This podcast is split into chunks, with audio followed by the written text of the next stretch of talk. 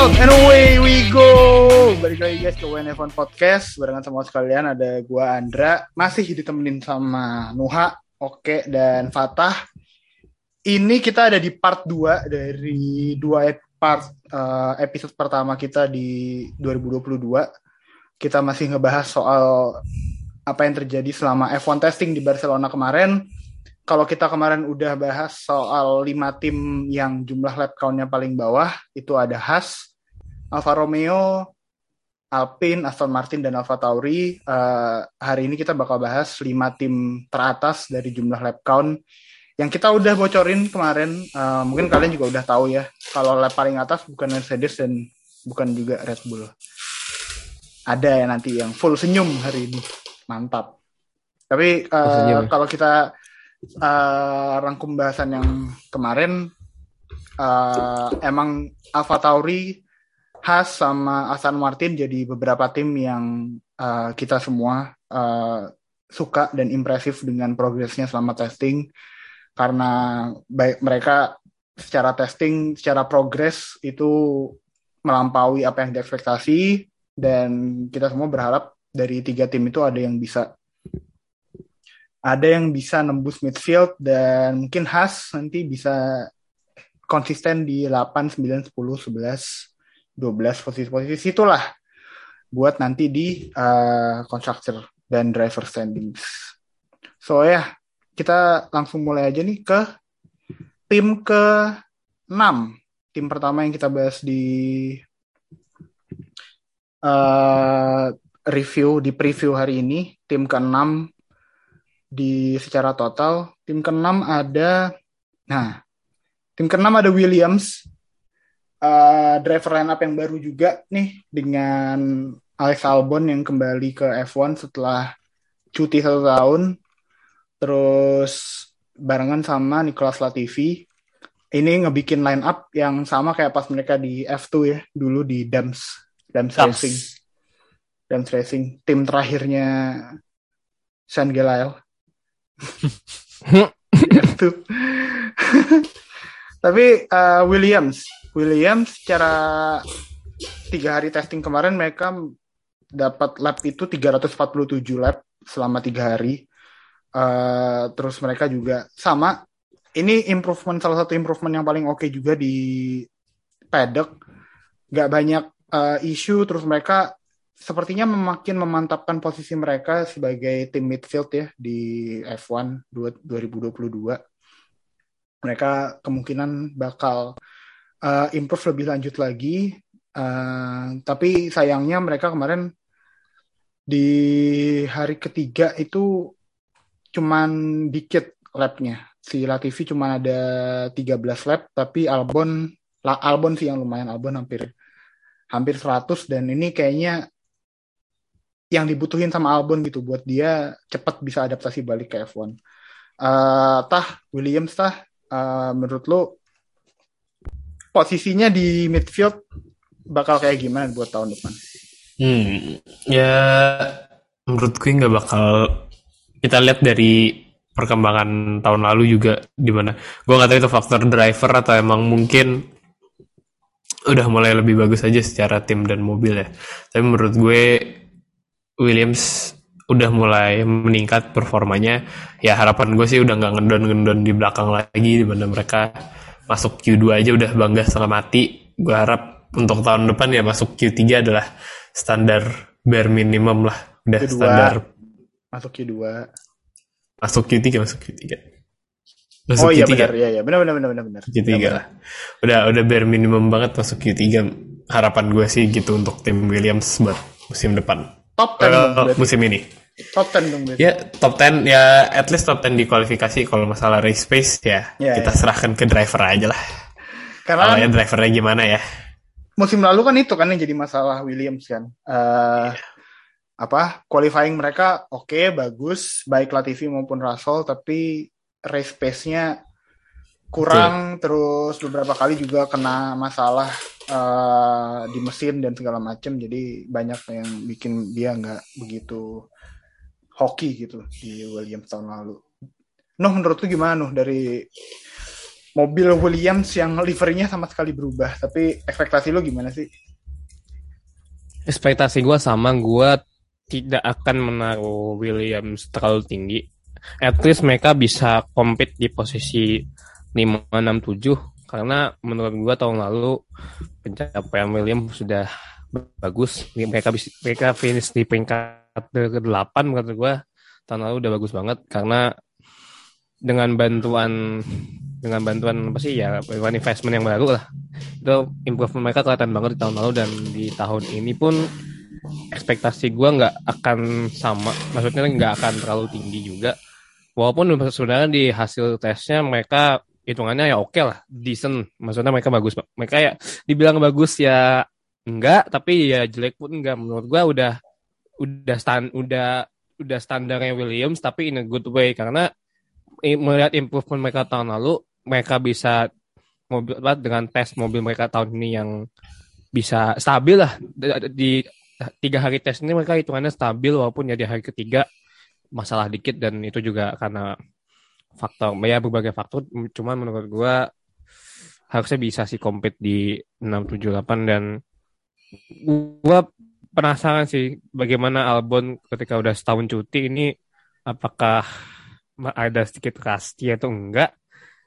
Agak maksudnya gue men- melihat menarik aja sih melihat Albon yang ini yang Albon yang bakal ekspektasinya nggak akan setinggi ketika dia di Red Bull, karena hmm. kan di Red Bull ya kita tahu pressure-nya sangat-sangat tinggi, dan gue penasaran nih Albon dengan less pressure bakal seperti apa. Kalau emang dia beneran bisa konsisten di top sepuluh, at least top sepuluh aja deh, hmm. kalau satu drivernya Williams bisa konsisten di top sepuluh, ya kalau T V mungkin gue tidak akan terlalu berekspektasi banyak. Tapi ya sesekali mungkin bisa lah tembus ke top sepuluh. Cuman untuk Albon, kalau dia bisa konsisten di top sepuluh, menurut gue itu udah improvement yang luar biasa sama improvement yang luar biasa dari Williams. At least dia waktu inilah, waktu masih di Toro Rosso itu. Itu kan ya, ya, impresif itu. Ya, betul. Dia betul. bisa ngalahin, dia bisa ngalahin Gasly yang di Red Bull. Iya, yep, benar. Hmm. Ya, at least nggak mid lah ya. Nggak mid lah. Nggak mid lah. Uh, Oke, okay. Itu dari Williams ya, yang ya oke okay aja dari sisi dari sisi segala macamnya, nggak begitu jadi talking point juga selama tiga hari testing kemarin. So they're doing their oh, own ada, thing. Ada ada yang jadi talking point. Apa? Kalau oh, ini helmnya Albon.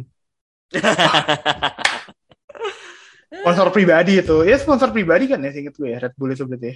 Kayaknya deh. Jatuhnya iya Red Bull yang kerating-ting kan itu.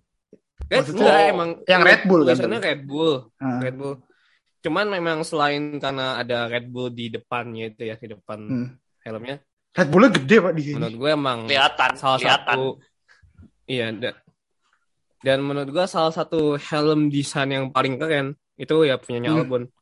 Salah satunya menurut gue, karena memang selain emang nyampur dengan warna birunya Williams yang sekarang nih, Cok. Itu kan ada kayak aksen merah, aksen merah hmm. gitu lah. Karena kan kalau yang dia bilang itu adalah representasi, representasi Thailand di oh, helmnya. Okay. Dan menurut gue dengan dengan warna yang biru, terus kayak biru yang kayak Williams sekarang tuh jadi makin keren aja sih secara aesthetically pleasing lah. Kalau yep. enak banget dilihatnya sebenarnya. Eh, terus terus asal kalian tahu Alex Albon sekarang pakai bendera Thailand loh, udah nggak pakai bendera Inggris. Nah, dari Kalo dulu bendera Thailand. Dari dulu. Eh, eh, emang udah dari dulu kok. Dari dulu, dulu, dari dulu kok. Gua, gua dulu kok ingetnya Inggris ya. Dari dulu Thailand, selalu pakai Thailand. Selalu pakai Thailand ya dia. Selalu pakai Thailand. Anjir, selalu gua enggak enggak. Gua dulu soalnya seingat gua dia kalau di kayak di racing classification gitu dia Inggris gitu sih. Oh, Thailand. Enggak, ya? Selalu Thailand. Enggak, selalu. Dari dulu emang Thailand kok. Hmm. Oh, ya wes gitulah. Berarti gua ya, salah lihat. Oh, mantap. Yes, that's that's that's dari Williams ya. Lanjut ke tim ketujuh, tim kedua hari ini. Ini nggak nyangka nih kita bakal ngomongin tim ini secepat ini. Red Bull. Noh, sidepod apaan tuh noh anjir? Goks, keren banget. Ini yang uh, kan dia pas launching kan mobilnya mobil stok ya, mobil template ya. Pas launching nah. mobil tuh mobil template, terus hmm.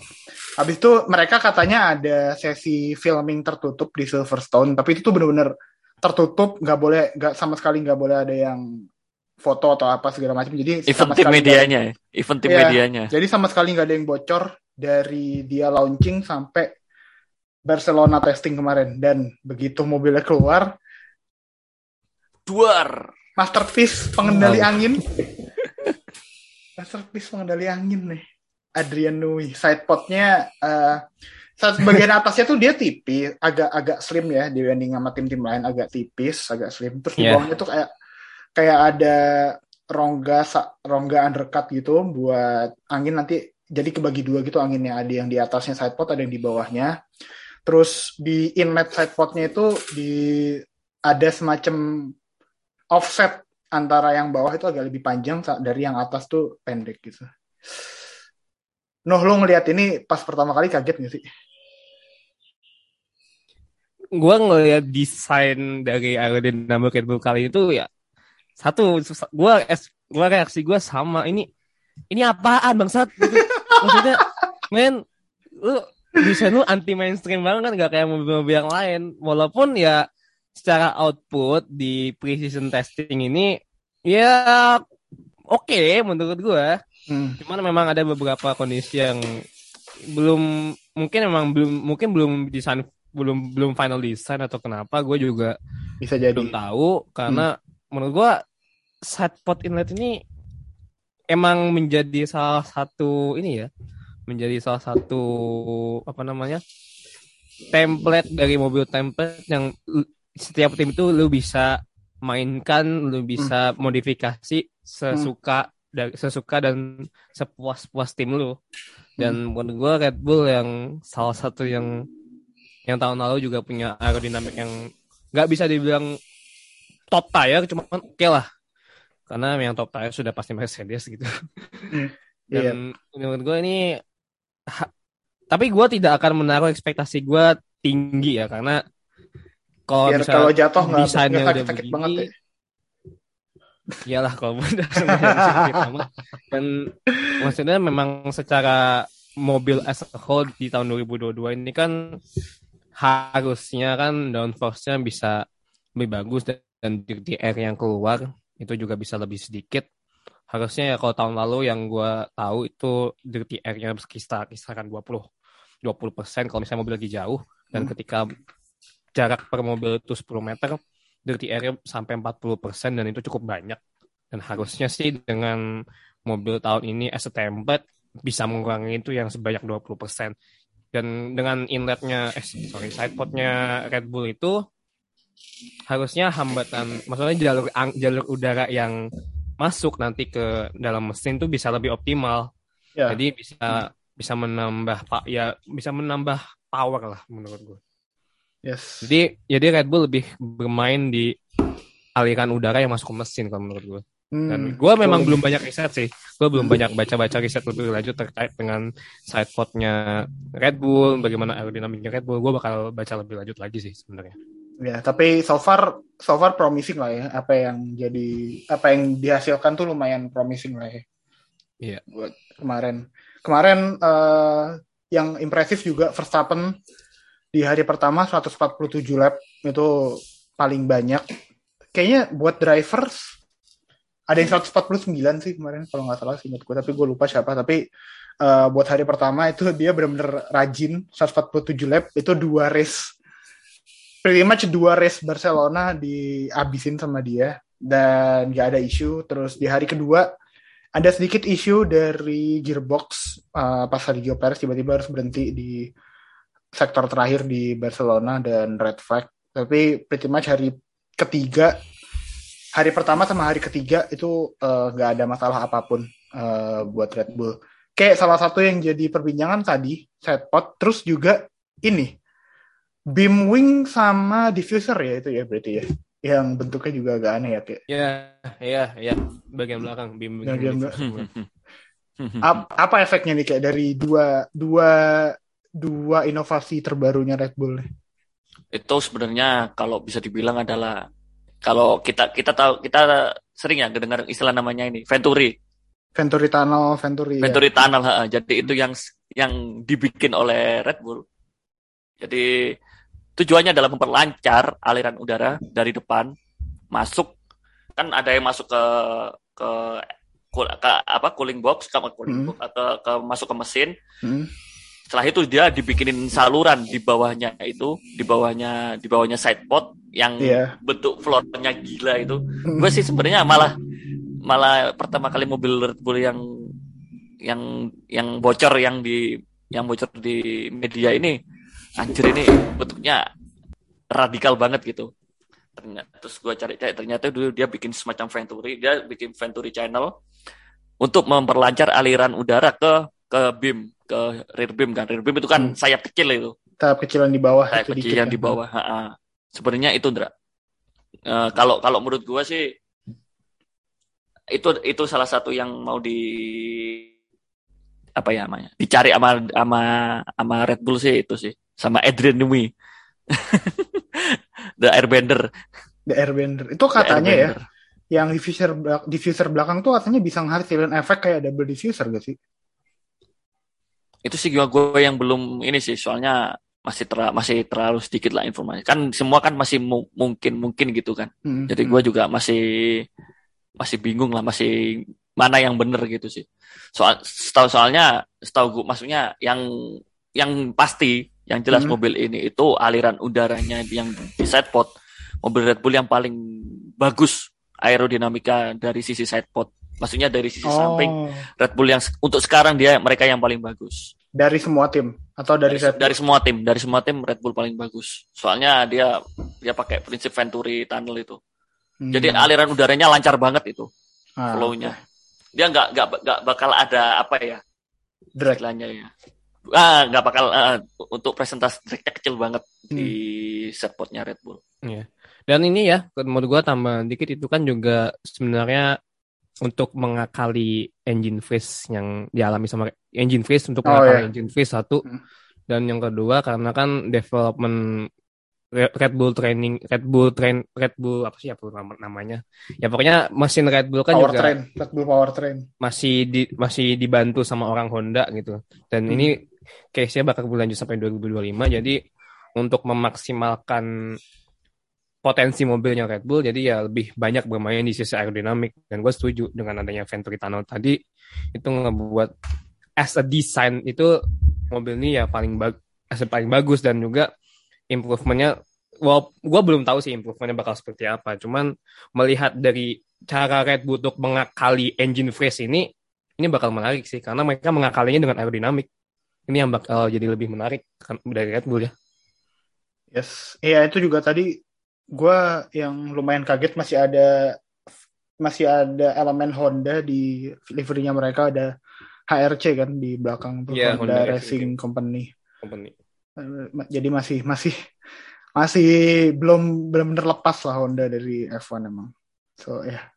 Red Bull menunjukkan kemarin gimana dia bisa mengakali regulasi buat jadi buat balik lagi jadi tim yang contending buat juara dunia.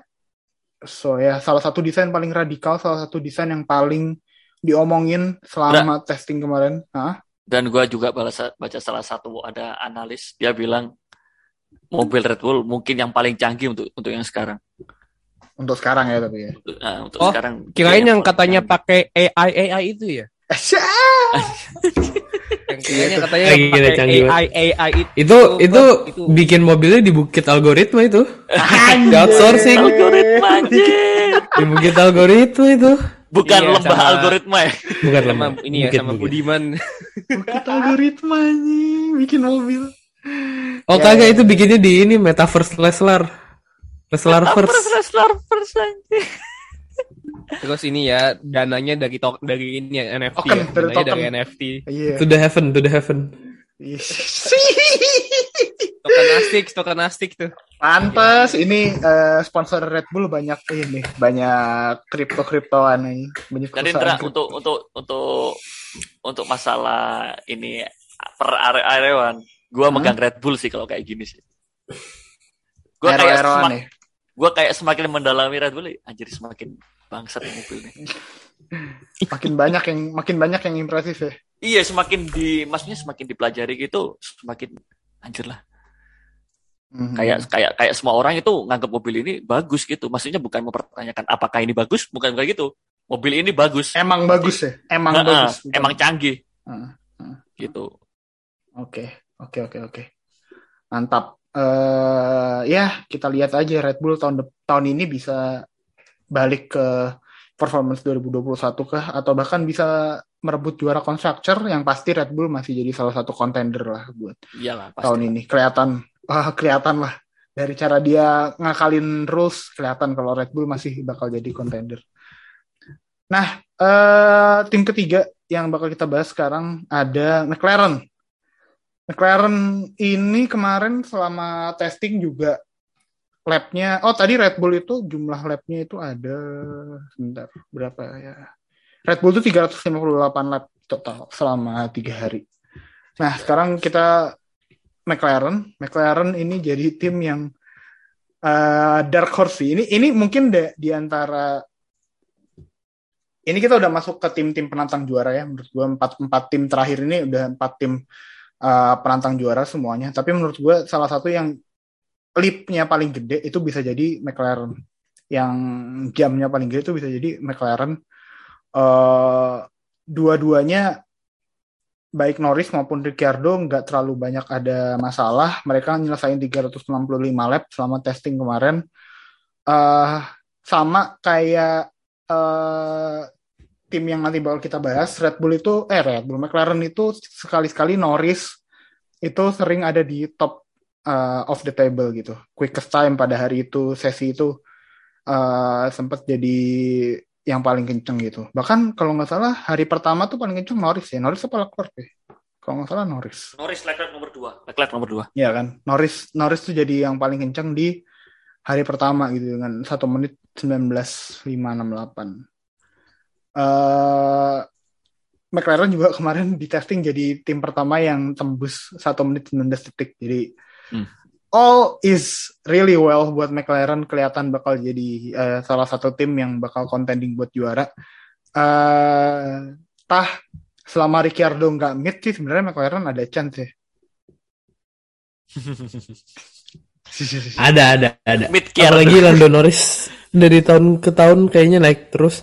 Uh, waktu itu menurut gue Norris itu nowhere near the level of Leclerc sama Russell ya, di angkatan dia kan berarti angkatan eh, dia. Sorry, angkatan dia kan ada ya Russell, Clark sama Albon. Uh, Albon, Albon lah. Nah, angkat, angkatannya jago, jago-jago soalnya sih. Angkatannya itu terlalu... menurut gue salah satu angkatan lulusan F dua paling bagus lah dalam be- dalam beberapa tahun terakhir. Semuanya masuk tim gede. Iya, tapi menurut gue belum uh, Norris tuh levelnya belum di Russell sama Leclerc gitu loh. Tapi kalau dikasih mobil yang bagus menurut gue bisa. Dia tuh kayak Jenson Button sih. Selama dia dapat mobil yang bagus ya bisa ya bisa aja bisa juara dunia gitu. Hmm. Jadi menurut gue McLaren mau juara dunia bisa secara driver, bisa secara konstruktor, kalau dua-duanya support ya bisa. Jadi ya McLaren sih ekspektasi gue tahun ini uh, udah bisa apa mulai ngincar juara lah, konsisten mungkin satu dua kali kayak Red Bull pas dua ribu tujuh eh sorry dua ribu sembilan belas ya. Red Bull uh, udah mulai, pas Ferrari udah mulai turun, McLaren mungkin udah udah bisa mulai ngincar sekali dua kali menang race. McLaren kan ekspektasiku buat McLaren. McLaren itu titik baliknya kan pas ganti ke Renault. Iya, yep. Titik terdalamnya adalah di Honda. Iya, titik titik terendah. terendah. Itu kayak ini, bener-bener anjlok gitu. Ini bahkan ada driver yang bilang kalau uh, McLaren ini lebih bagus daripada Mercedes setel, uh, di Spanyol, di Barcelona kemarin. Lo setuju nggak sih tapi? Mercedes memang sering sandbagging, belum kelihatan aja. Udah trauma gue prediksi Mercedes dari pre-season tuh udah kalo, dua tahun gue. Kalau pre-season sebenarnya kita skip aja, kita bahas sembilan tim aja sih. Hmm. Mercedes gak usah dibahas. Mercedes gak usah dibahas. Nah, soalnya serius, soalnya serius, pasti disembunyi, pasti disembunyi. Iya, ha, serius, ya. serius. Mercedes tuh nah. kayak omong kosong doang gitu kalau kita ngomongin pre-season gitu. Kalau gue hmm. sih gitu sih. We're talking about bullshit gitu kalau Kalau Mercedes diomongin di ah di ah, ya mereka cuman syarat aja lah ikut pramusim gitu kan, biar dikira eh, timnya syarat, mobilnya jadi ya, eh, biar dikira eh, biar dikira oh mereka bikin mobil ternyata musim ini gitu doang. Iya, yeah, tapi ya tapi harusnya harusnya ya buat McLaren ini salah satu chance paling tinggi mereka buat juara nggak sih buat beberapa tahun terakhir ini. Harusnya sih gitu sih. Maksudnya eh, terakhir kan berarti mereka menang tuh kemarin di Monza dua ribu dua puluh satu kemarin, dan itu emang first half of the season mereka udah bagus, tapi second half of the season-nya tiba-tiba anjir turun jeblok kan, jeblok banget jeblok, kan. Jeblok, hancur banget itu. Nah, mungkin buat dua ribu dua puluh dua ini kalau selama mereka bisa konsisten lagi selama satu musim nggak ada yang, dan developmentnya juga bagus, nggak ada yang bisa ngira mungkin kalau McLaren bakal jadi salah satu dari top two tim yang ada di F satu tahun depan. Nah, karena kita udah bahas kita udah sempet bahas Mercedes, jadi ini dibahas apa enggak nih Mercedes nih? Gue tanya dah. Terserah, ikut ikut ikut. Kan mobilnya baru dibahas, mobilnya kan baru. Mercedes, Mercedes balik ke Silver Arrow buat kemarin, uh, buat musim ini maksudnya. Uh, mereka balik ke Silver Arrow, mereka nyelesain lap tiga ratus sembilan puluh dua lap, terbanyak kedua uh, selama pre-season testing kemarin, dan mereka juga yang mencetak fastest lap selama tiga hari testing. Tidak lain dan tidak bukan uh, Lewis Hamilton cetak lap tercepat dengan satu menit sembilan belas koma satu, dan lap tercepat keduanya George Russell satu menit sembilan belas koma dua tiga tiga. Uh, Jadi ya perlu di note kalau itu uh, Hamilton pakai ban C empat, itu berarti ban kedua tersoft. Terus Russell pakai ban C lima, ban yang paling soft yang ada di testing. Jadi ya seperti kita biasa bilang lah, uh, lap time itu sebenarnya nggak terlalu rep- representatif kalau selama pre-season testing, tapi at least kita udah bisa lihat glimpse of uh, apa yang Mercedes bawa gitu, walaupun masih banyak yang disembunyiin pasti. Tapi noh pasti masih banyak sih noh yang disembunyiin sama Mercedes. Dan menurut lo mobil ini bakal mobil ini bakal beda nggak sih pas kita nyampe ke Bahrain nanti? Gua sih berekspektasi pasti bakal ada perubahan yang, atau mungkin sesuatu yang belum kita lihat selama di pre-season ini di Bahrain. Itu bakal ada, pasti ada sesuatu yang ditunjukin lah sama Mercedes, dan itu udah kayak ya ter, bukan kayak bukan tradisi sih, tapi kayak ya pas udah hal hal rahasia umum lah, pasti Mercedes bakal nunjukin sesuatu di di race pertama, dan itu biasanya yang bakal bikin orang-orang kaget.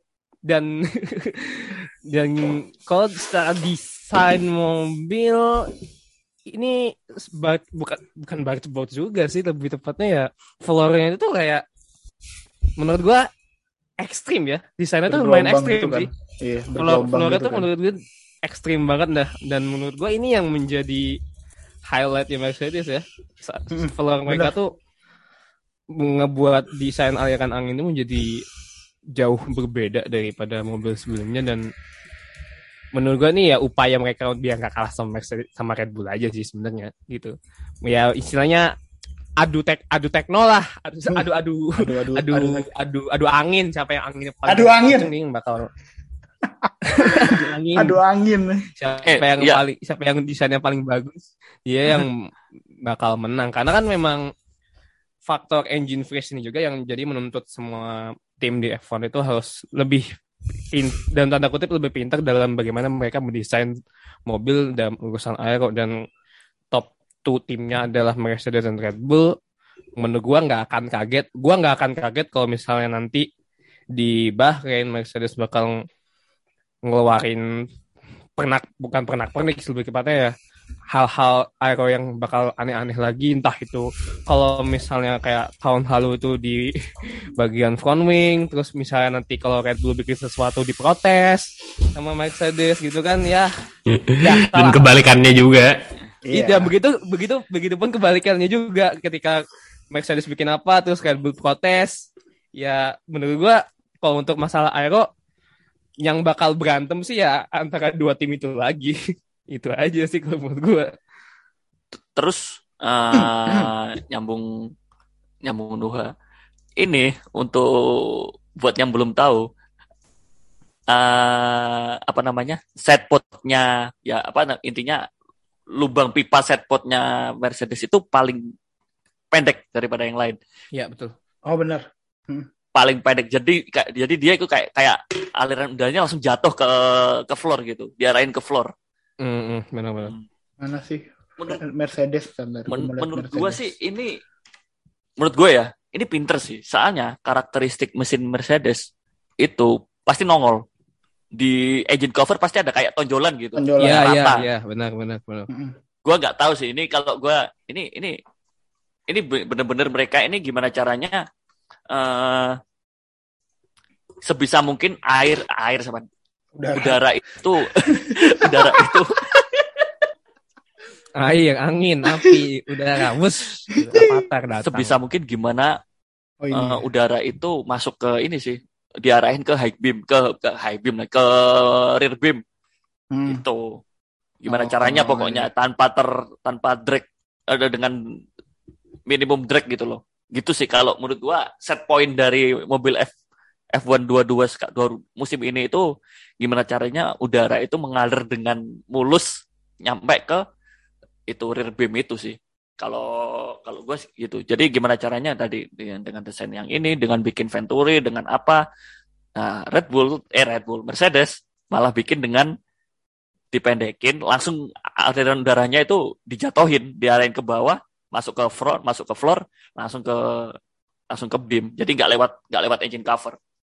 Gitu. Itu kayak uh, tunnel yang di bawahnya apa di bawahnya sidepod tuh tinggi banget ya? Ah, tinggi ya, banget. Ya. Tinggi hmm. banget itu.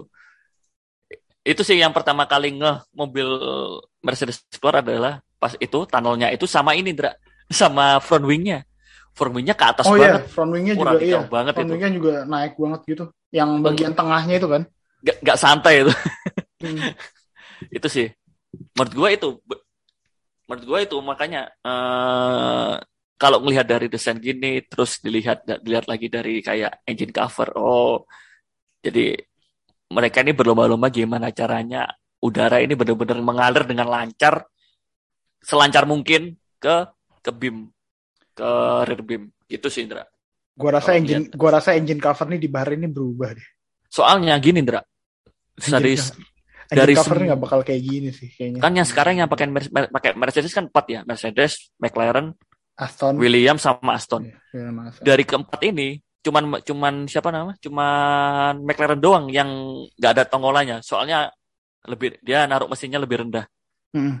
gitu. Makanya misi McLaren rata, satu-satunya pengguna mesin Mercedes tapi engine eh, tapi engine covernya itu rata. Samping gitu. Tapi kayaknya kalau ada yang berubah bagian mana nih? Kayaknya kalau gue sih, menurut gue sih engine covernya nih ntar bakal berubah nih di Bahrain. Ada kalo, ada sedikit perubahan sih ini di Bahrain. Kalau gue sih masih di floor sih, masih di sekitaran floor dan sidepod kalau gue sih. Kalau gue sih major, maksudnya major upgrade-nya bakalan di sidepod sama engine cover sih. Eh engine cover, floor. Floor sih, karena kemarin tuh mereka udah sempet bikin ngakalin. Kayak tali iketan gitu nggak sih buat nah, ngakalin, uh, ngakalin porpoising.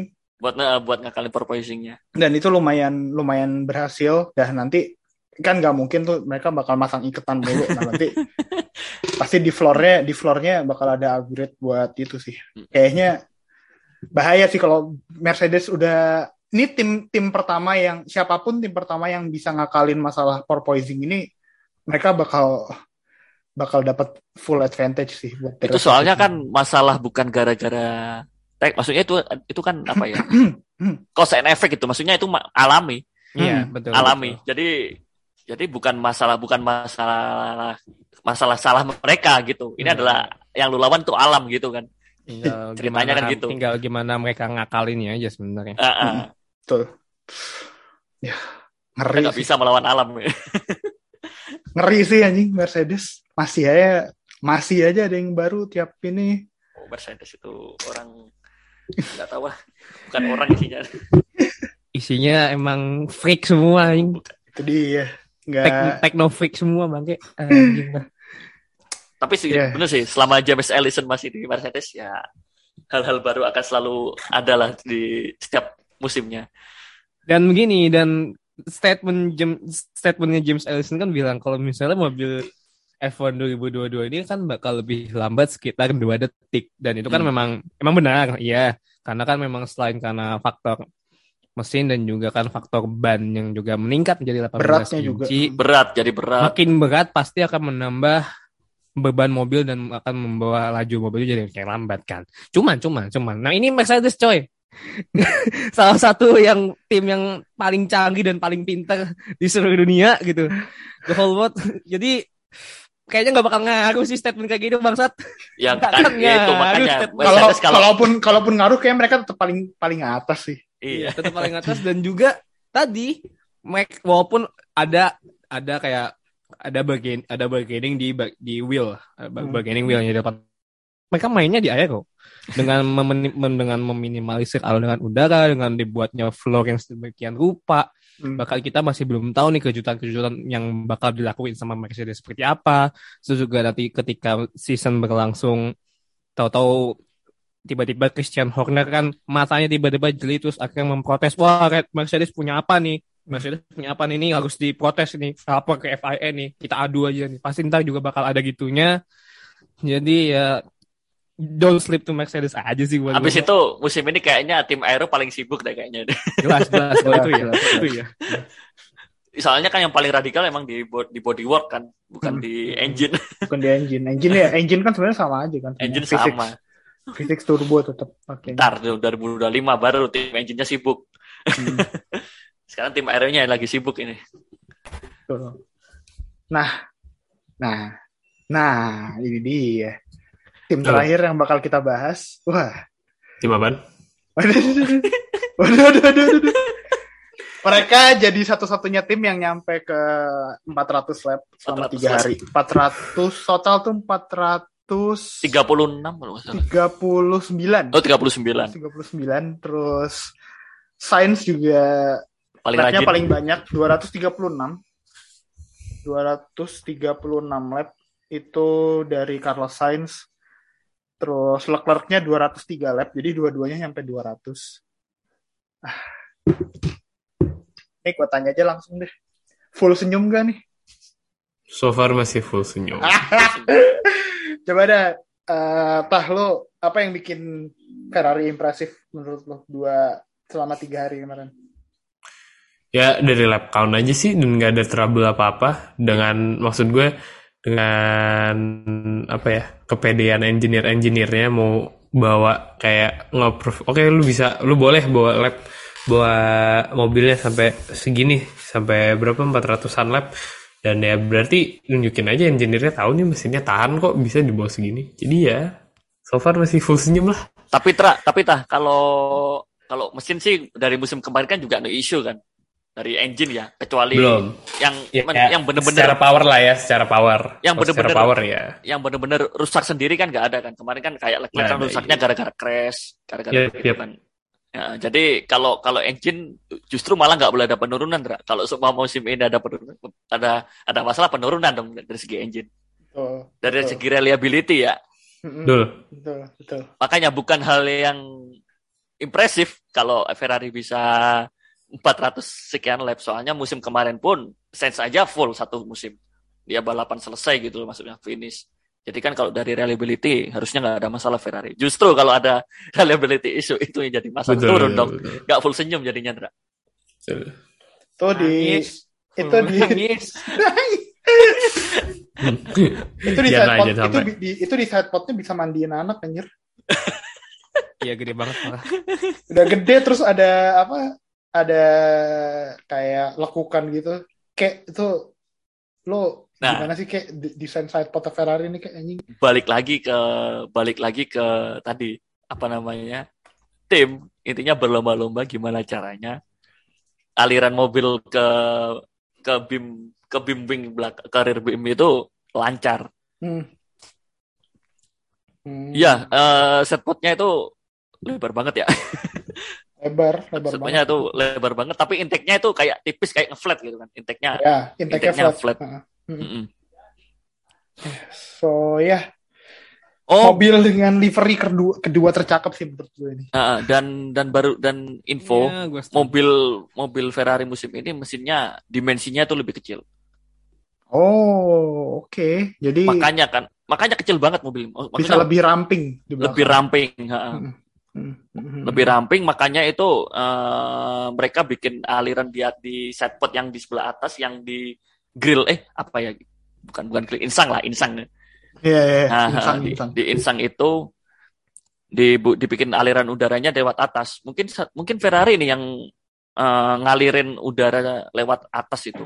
Nggak se-ekstrim Red Bull atau Mercedes. Red Bull Mercedes benar-benar oh, konsentrasi ya. di bawah, bawah, di floor. Kalau yeah. Ferrari benar-benar manfaatin ukuran mesin yang lebih kecil untuk dialirin ke B I M. Nah, satu lagi sih, liverynya mobil balap banget ini. Iya. Iyalah, masa mobil traktor. Oh, emang ya. tahun emang tahun-tahun sebelumnya mobil apa ke? Ya, traktor aja. Iya, heeh. Gua tuh waktu pertama kali race tuh kayak anjir ini F one sembilan puluh, sembilan puluh-an ini livery-nya. Soalnya wing-nya depan belakang hitam. Hitam. Langsung gak ingat itu aja. Iya, ini bagus sih. Emang bagus banget ini. Ngaco anjir. Ini kalau ada kalau ada mainannya kayaknya gue mau udah beli ini. Kalau ada Legonya kayak punya McLaren tuh. McLaren bikin Lego anjir, fuck bagus banget itu. gue udah gue udah gue udah pengen tuh, bagus banget. Nih kalau tapi kalau Ferrari bikin, gue kayaknya mau beli yang Ferrari sih, bagus banget. Tapi uh, ya nggak ada nggak semuanya bagus juga itu buat Ferrari kemarin. Uh, tah Ferrari kemarin beneran jadi mainan anak paling mahal sedunia karena kayaknya porpoisingnya paling salah satu yang paling parah. Mantel-mantulnya yeah. ya. Bukan Ibu salah kan... satu, bukan salah satu. Emang paling parah. Emang paling parah. Ya? Paling parah. Ya itu namanya kan shakedown. Masih oh, ya lihat-lihat dulu. Enggak usah, enggak perlu panik, enggak perlu panik. Iyalah tim-tim juara enggak usah panik. Makanya santai, santai aja. Secara chill chill. Secara lap time juga mereka Leclerc sama Sainz konsistennya ada di atas ya. Mm-hmm. Jadi it's not like mereka cuman cuman bikin lap yang banyak doang, tapi mereka juga bikin lap yang berkualitas gitu. At least for at least for buat testing kemarin. Iya, nggak cuman kuantitas lah, nggak cuman mm-hmm. kuantitas. Iya, tapi kualitasnya juga oke okay, lapnya. So Ferrari tim paling bagus, baru kedua Mercedes gitu ya buat tahun ini ya. Enggak. Jangan gitulah. Paling bagus livery lah, gue setuju lah.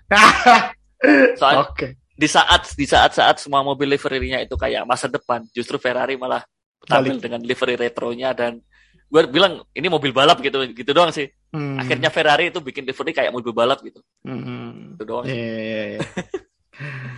Ya tapi ya ya seperti biasalah uh, semua orang di Ferrari juga masih bilang mereka belum belum jadi favorit buat juara, tapi at least buat tiga hari selama tiga hari kemarin mereka salah satu yang paling impresif, constantly bikin lap bagus, constantly bikin lap yang banyak, dan nggak ada isu yang sama sekali nggak ada isu sama sekali sebenarnya, nggak ada red flag atau apa yang mereka sebutkan kecuali itu ya mainan mainan anak paling mahal sedunia itu.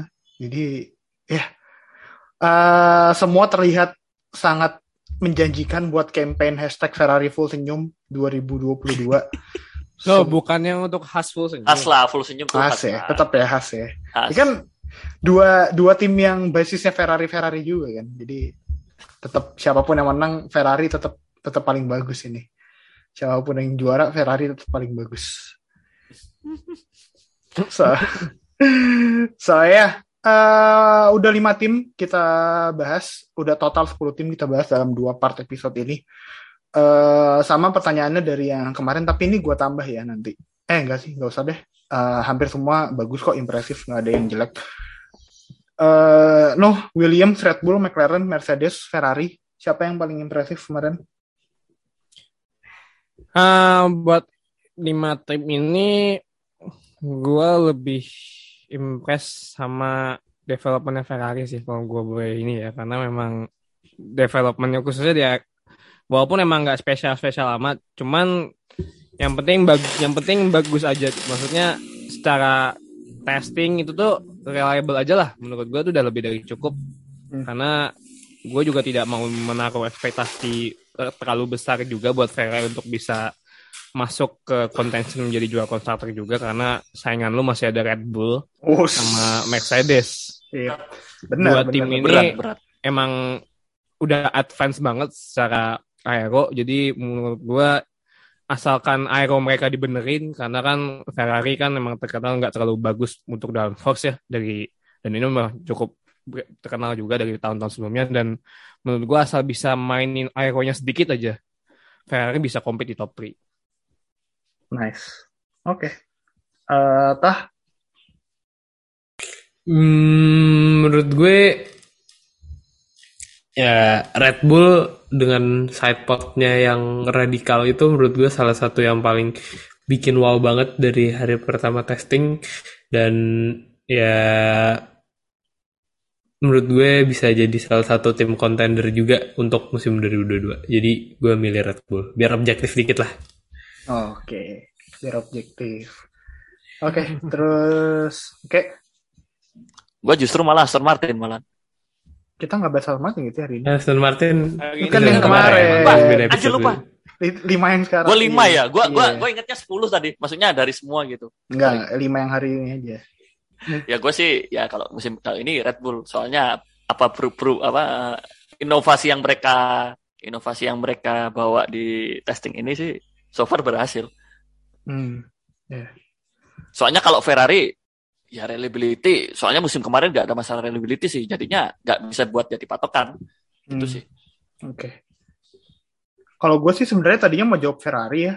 Paling bagus. Uh, jamnya paling salah satu yang paling oke. Okay. Tapi karena Binotto sendiri yang bilang kalau mereka nggak underestimate efeknya porpoising. Jadi ya nggak jadi deh tim paling. Tapi impressive. Tapi itu Dra.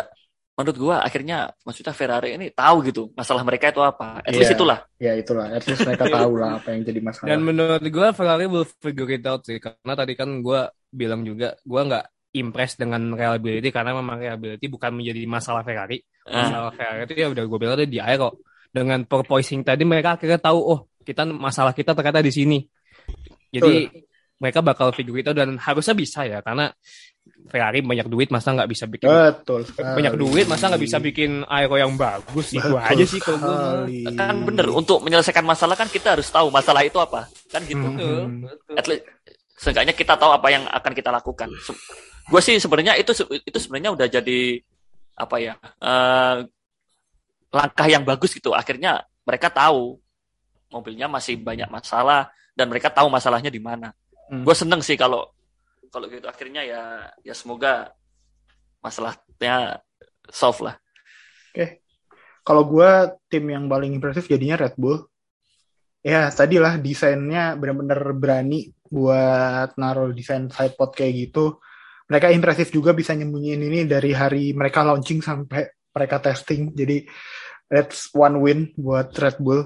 Uh, so tapi dari feedback driver juga sebenarnya nggak ada sesuatu yang masalah kecuali gearbox yang hari keduanya Perez, dan katanya Verstappen ini ya katanya Verstappen ngeganti style drivingnya tuh selama testing kemarin, dia lebih smooth jadi kayak Alain Prost apa kalau nggak salah gue bacanya tuh. Hmm. Jadi kayak uh, driving style kayak gitu nggak seagresif dia pas kemarin-kemarin gitu. Nah ini ada yang bilang siapa tahu uh, Verstappen ini jadi udah bisa ngendaliin mobil dua ribu dua puluh dua-nya yang regulasinya baru ini, dan udah bisa adaptasi gitu ke ke driving style-nya dia. So, ya kita lihat aja Red Bull apakah masih bisa jadi tim juara buat dua ribu dua puluh dua atau mungkin ada tim lain yang bisa, bisa bakal menarik perhatian, apa Mercedes, apa Ferrari, apa McLaren. We, we'll see lah dua ribu dua puluh dua bakal kayak apa. Nah, Uh, itu udah kita bahas sepuluh tim selama F satu testing kemarin. Uh, kita nanti bakal balik ke Bahrain ya berarti. Bahrain. Tanggal berapa sih ya, Bahrain kek? Tanggal sepuluh, sebelas, dua belas kalau nggak salah. sepuluh, sebelas, dua belas Maret. Nah itu kayaknya. Itu testing yang disiarkan di T V. Jadi kita nggak ya, perlu precision testing. Nggak perlunya, nggak perlu susah nyari info kayak kemarin lagi nunggu info ya Allah. Sulit deh kemarin. Jadi uh, nanti bakal disiarin di broadcast Uh, nanti kita lihat aja siapa yang bakal nayangin di Indonesia, apakah ada yang nayangin di Indonesia apa enggak, atau kita butuh link streaming kayak biasanya. Dan juga hmm, Drive to Survive tanggal berapa sih? Gue lupa deh. Maret Maret hmm, Maret tanggal Maret. Seingat gue tanggal sebelas, dan itu juga bertepatan dengan pre-season, jadi ya kurang lebih tanggal sebelas Maret kurang lebih ya, nanti gue bakal cek lagi. Kayaknya seru ini ya, terus survive musim ini Maret. Seru ini kayaknya nih, musim kemarin seru ini. Ini harus dua belas episode sih minimal. Oh, dan dan gue baru nyadar uh, race pertamanya bakal bentrok sama G P Mandalika. Oh iya? Kalau nggak salah ya, kalau gue nggak salah. Oh menarik, alright. Jadi ya ya bagus sih, banyak tontonan, tapi kalau orang-orang yang nonton langsung di Mandalika nggak eh, kan bisa. G P Mandalika nonton. Jam lokal ya, baru ingat gue. Iya jam lokal, jam lokal. Iya, resesi siang-siang juga. Masa udah lupa G P Mandalika di Indonesia? Agak, kan kebiasaan aja. Oh kayak. Iya kan kebiasaannya, soalnya kebiasaan nonton malam. malam Kalau ini kan sore kan ya, berarti. Eh iya siang sore kan ya. Iya siang sore lah, itu kan kalau kalau Bahrain kan sampai jam dua belas biasanya. Iya. Indonesia nggak ada night race berarti ya? Nggak, kirain kayak Singapura. Iya, sama tanggal delapan belas sampai dua puluh juga, sama kayak G P Mandalika. Nggak ada lah, nggak ada night race. Pinggir laut lo night race, kasihan. Air pasang, air pasang naik. anginnya, anginnya aeronya berubah itu kalau malam. Settingan aeronya berubah itu kalau malam. Oke, okay, uh, so yeah, that's it buat pembahasan testing kali ini. Uh, thank you, Nuh. Oke, okay, Fatah sudah join di episode you. pertama dua ribu dua puluh dua. Uh, many more to come buat W N F one di dua ribu dua puluh dua. Kita sedang nyiapin juga ada sesuatu, bakal ada sesuatu yang baru buat pendengar pendengar pendengar W N F one. Dan semoga aja dua ribu dua puluh dua kita bisa ngadain offline ini ya, offline event lah ya. Apa yeah, kayak amin. Kan? Amin, amin, amin. Nobar amin. apa? Nobar ke apa? Apa nonton langsung di nonton, venue? Iya. Ya, ya, ya. Nonton langsung ya, di Singapura kan? Gitu, nonton langsung di venue. Iya kan nggak apa-apa kan. mungkin mungkin pendengar F one ada yang lagi berdomisili deket sirkuit kan, nggak apa-apa kan. Nanti betul, foto betul. Tag kita gitu kan nggak masalah. Ya, yeah. so ya yeah. Stay tune di W N F one selama dua ribu dua puluh dua di podcast kita di Spotify, di sosial media kita juga ada di Instagram, Twitter, uh, sama TikTok at W N F one official. Uh, thank you buat semua yang udah dengerin, and we'll see you guys in our next episode. Bye guys.